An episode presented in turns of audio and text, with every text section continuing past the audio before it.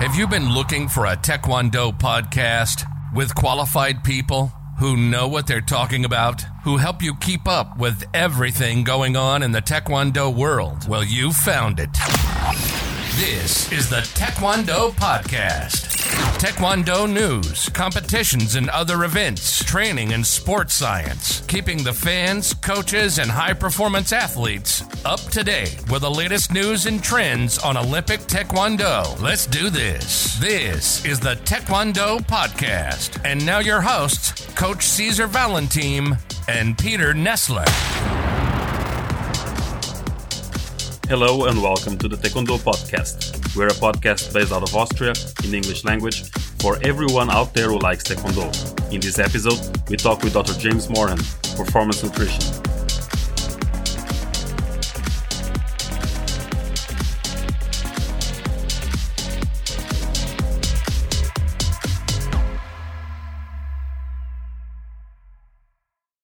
Welcome to our podcast. I'm Coach César Valentim, and with me is Dr. James Morehen. Hi, James. How are you? Very well, thank you. How are you? Fine. Here I am on recording podcasts, my new hobby.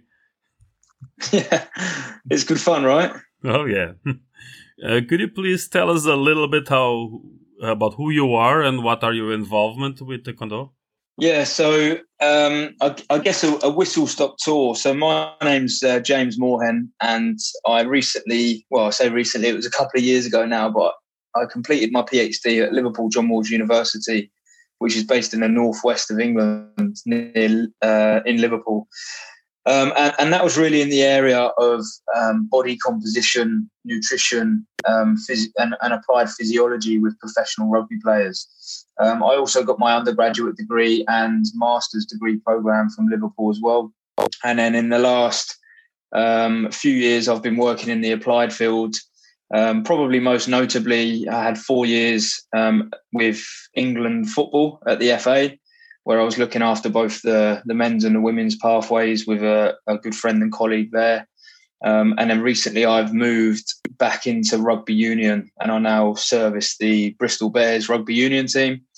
And um, again, looking after men's, women's, and academy program there. So that's kind of my team sport and, and applied area with that. And then, in in particular, to I guess, combat sports and taekwondo. Um, I worked for around five, six years with Rocky Fielding, who is a Liverpool based uh, professional boxer, um, and, and supported that man over a five year journey to, to help him kind of go on and win uh, the regular world super middleweight champion belt um, against Tyron Zeuge in Germany. So that was a couple of years ago. And then and Rocky most famously um, attempted to defend his title against um, Saul uh, Alvarez Canelo at Madison Square Garden in New York in 2018. Unfortunately, lost that title. Um, and then outside of Rocky, I've been supporting a, a cruiserweight boxer, Chris Billam-Smith, who's um, a very good boxer, very good, intelligent bloke. Um, and then it was really the last I would say 18 months, maybe, I think, where there was a, a communication with none other than yourself via social media. Um, and then that, that was where I started to support some of your Olympic level athletes um, and, and help them make the weight and fuel their training sessions a little bit better. Well, most of our listeners are coaches, but for those parents and fans who are listening, would you tell us why making weight and weight cut is so important in combat sports? Yeah, so I think the the the first section that you spoke about there is is kind of making the weight, or or what I would almost refer to a, a body composition manipulation. So those that are um, you know, aware of team sport. In, in team sport, we classically have a pre-season period, and then we have the in-season period. And the way that I like to refer that in in weight making athletes is that your pre-season period is the body composition manipulation. So it's the the 8, 9, 10, 12 weeks prior to the, the competition week, where you're really then focusing on um, energy intake, nutritional periodization aligned to the training program, which we've spoke in depth about, and, and really allowing the un, uh, the athlete to understand how to fuel for the work required, also recover properly. And if, if the ultimate aim of that 10 week period, say, is to lose body mass to try and hit a certain weight before the acute weight loss happens, then that's where we really have to understand that the nutritional periodization. Um, and, and that really is the art of understanding nutrition properly.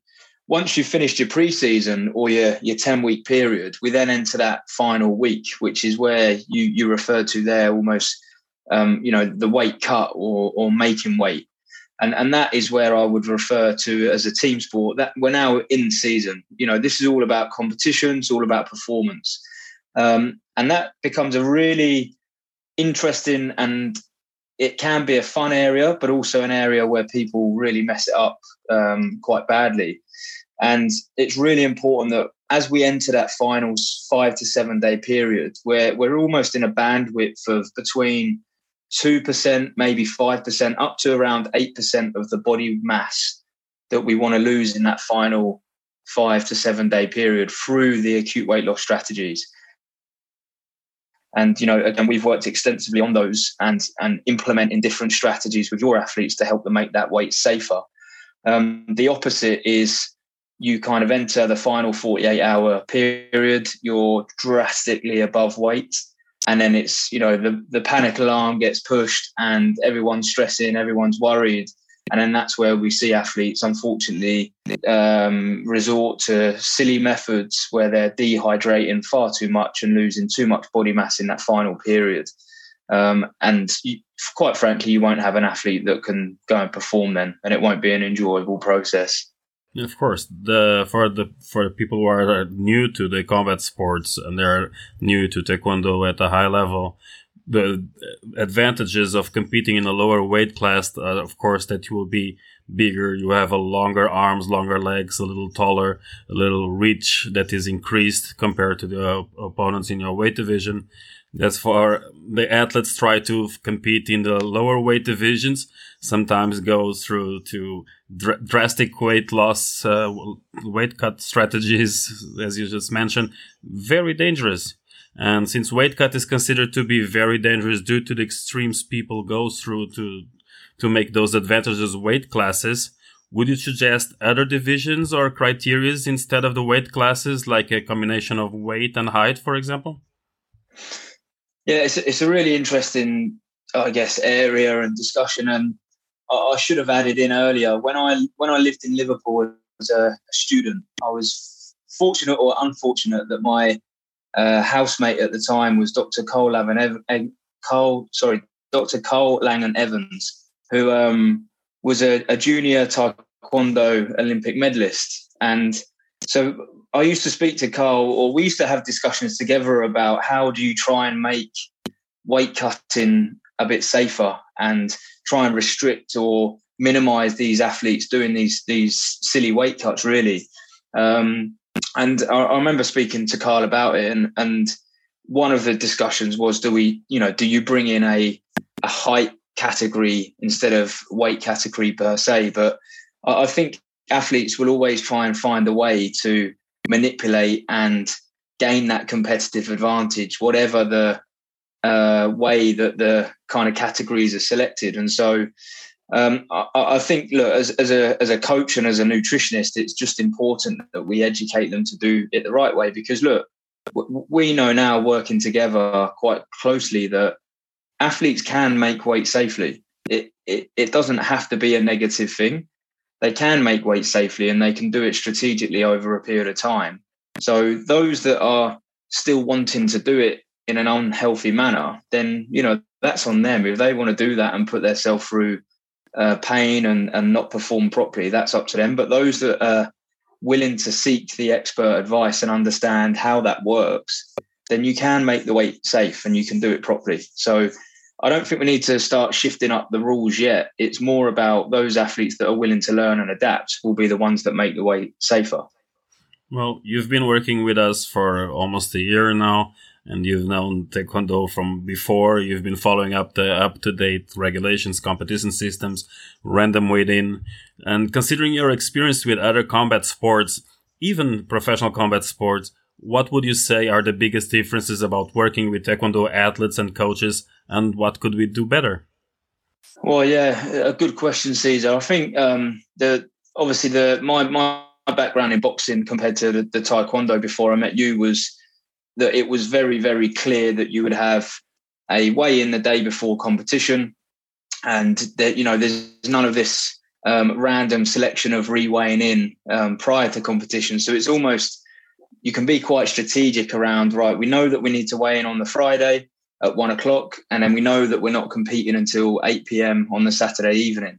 So you've got that wonderful period of replenishment and refueling, and that's where I've seen some boxers, you know, gain six, seven kilos of weight ready to go into that fight. Now, we and I was working with one of uh, the athletes, the, the first female athlete that I worked with you.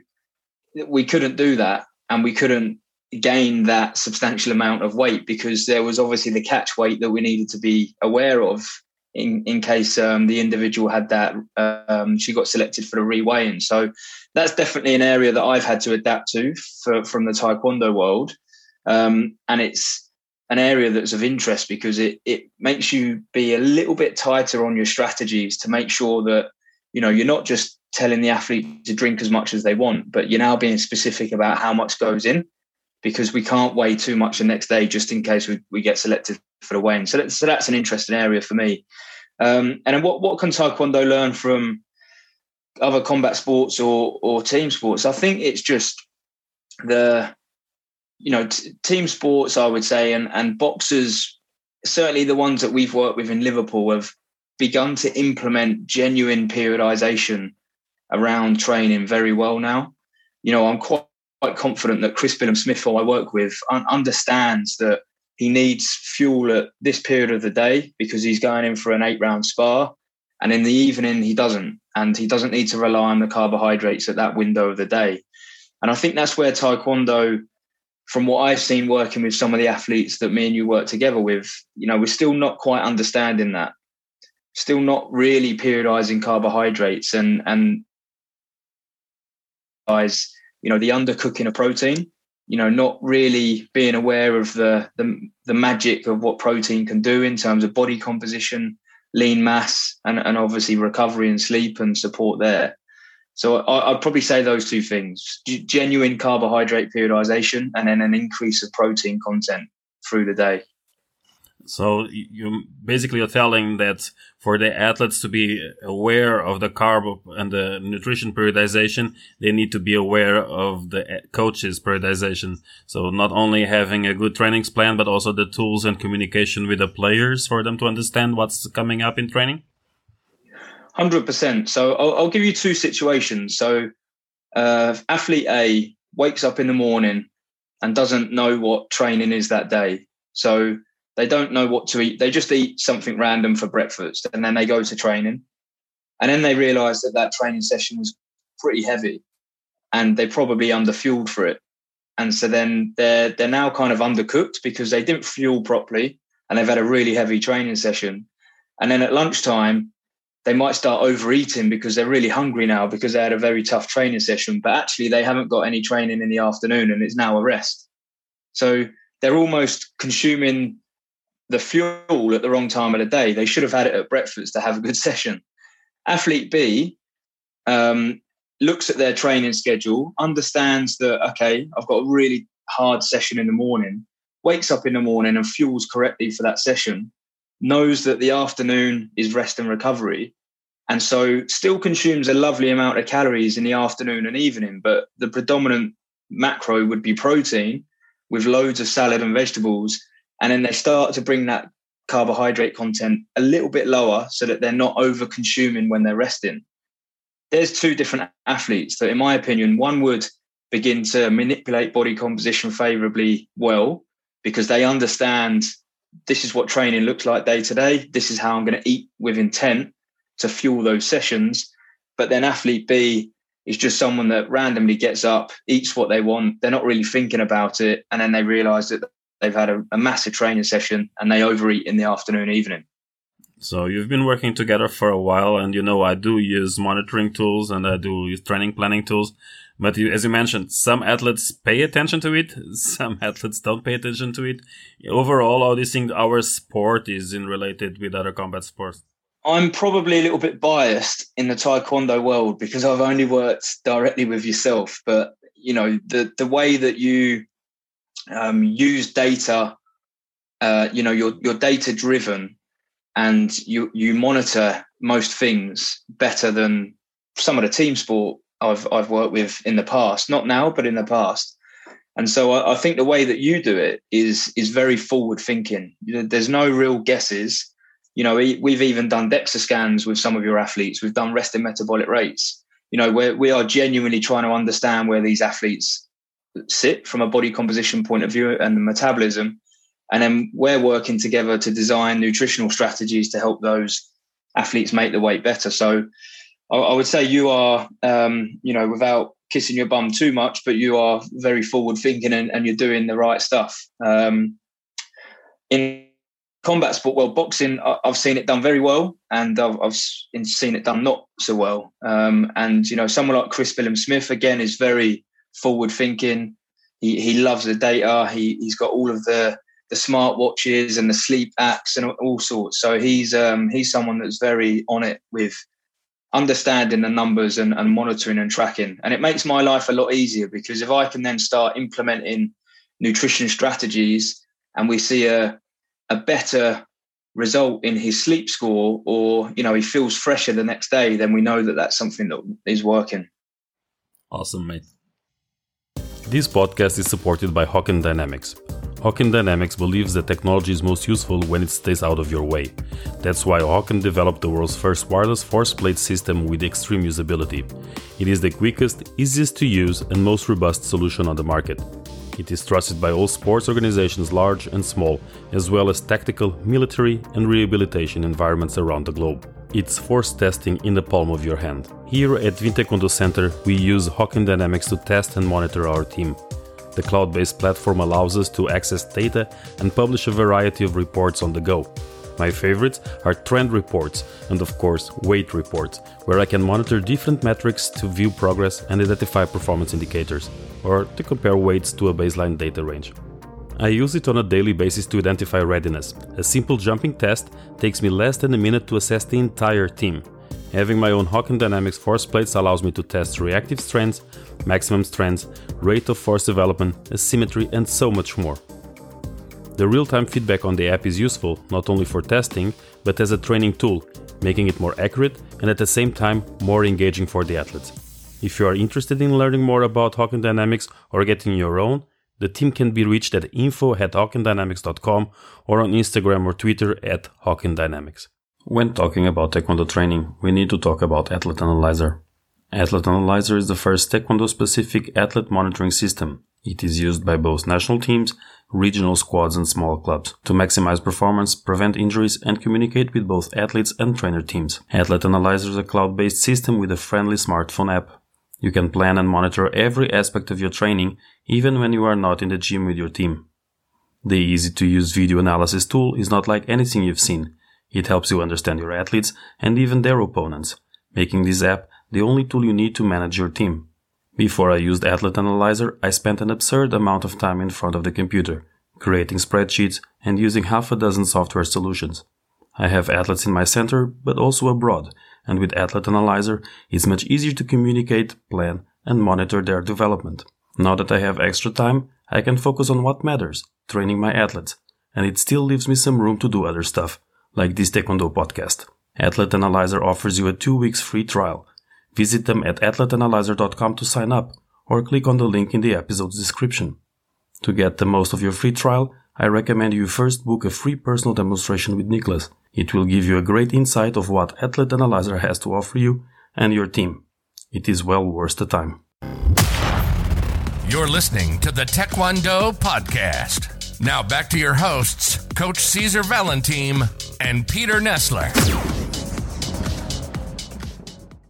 So, welcome back. We've been talking with Dr. James Morehen, and nice to have you here. You've been quite busy lately. You and your partner are about to bring a new baby into this world. You wrote a book with some inter- interesting knowledge from other performance nutritionists. What have you learned from this experience of writing that book, and what do you think it brings to the performance coaches who are also listening? Yes, the the reason I wrote this book was because um, you know, I, am not on my own here when I say this, but there's a there's, there'll be a lot of nutritionists or sports scientists or S&C coaches in the industry that you know get messages on LinkedIn from junior students in the industry in whatever respective field it is. Um, and, and I was getting quite a few messages from younger students asking me for advice about how to gain a career in the industry, what experience they needed, could they do anything outside of the conventional degree program to improve their ability to be successful interviews? Um, and, and that translates across disciplines, whether you're a strength and conditioning coach or fitness coach.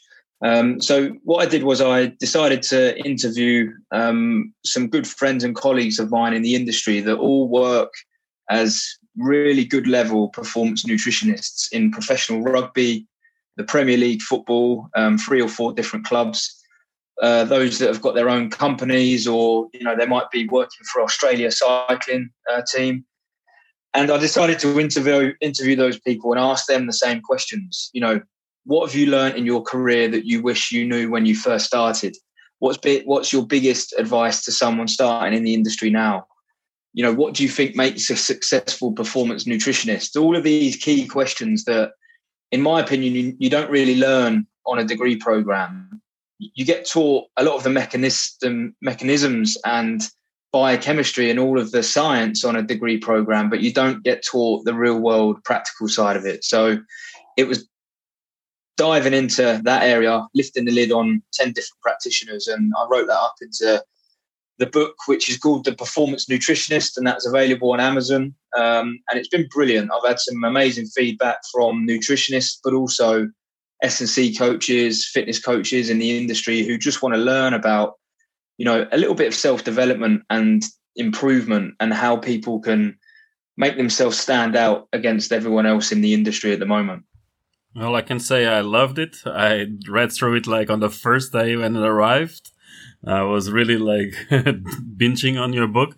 It was very easy to read. I'm still missing your autograph on it. I guess I'll have to meet you for that. Uh, but not only the book, you have an online course out there for athletes and for coaches. Can you tell us a little bit about it, the contents, and who should uh, actually take this online course? Yes, uh, the online courses. Um, I basically put it together, and it's it's um, the development of uh, all of my experience of helping boxers and, and combat sport athletes make weight. Um, so there's there's elements of the scientific literature in there from some of the seminal work from Reid Reale, Louise Burke, Gary Slater. Then you've got some of uh, James Morton and, and Carl Evans's applied case studies to show how we, we take the, the literature and the evidence and put it into practice on case study uh, credibility, I guess. And then there's uh, some of my own work from Rocky Fielding. So that five year longitudinal case study that I did with him. But the, the course is, is all about taking the, the, the student or the user from here's the literature, here's the science, and then importantly, how we can um, put that into practice and, and how we can really embed that into the athletes that we work with um, to ultimately help the, the athlete make weight and to um, support them to step on the scale in a much better position. Thanks. We'll, we'll link the course on our podcast information, our social media. Thank you, James. It was amazing to have you as our first guest on our Taekwondo podcast. Looking forward to seeing you again. No problem. Anytime and all the best. This was a Taekwondo podcast. If you haven't already, listen to our other episodes that are available wherever you listen to your podcasts. We are releasing new episodes every Tuesday. Stay tuned, subscribe to the podcast, leave us a positive review, and share it with your friends. See you next time. You've been listening to the Taekwondo Podcast, keeping the fans, coaches, and high performance athletes up to date with the latest news and trends on Olympic Taekwondo. Your host, Coach César Valentim, has almost 20 years of experience with high performance Taekwondo and has worked all around the world as a Taekwondo trainer. Peter Nestler has been teaching Taekwondo for more than 20 years, and he's currently one of the top referees in Europe. We hope you enjoyed the show. Make sure to like, rate, and review. And we'll be back soon.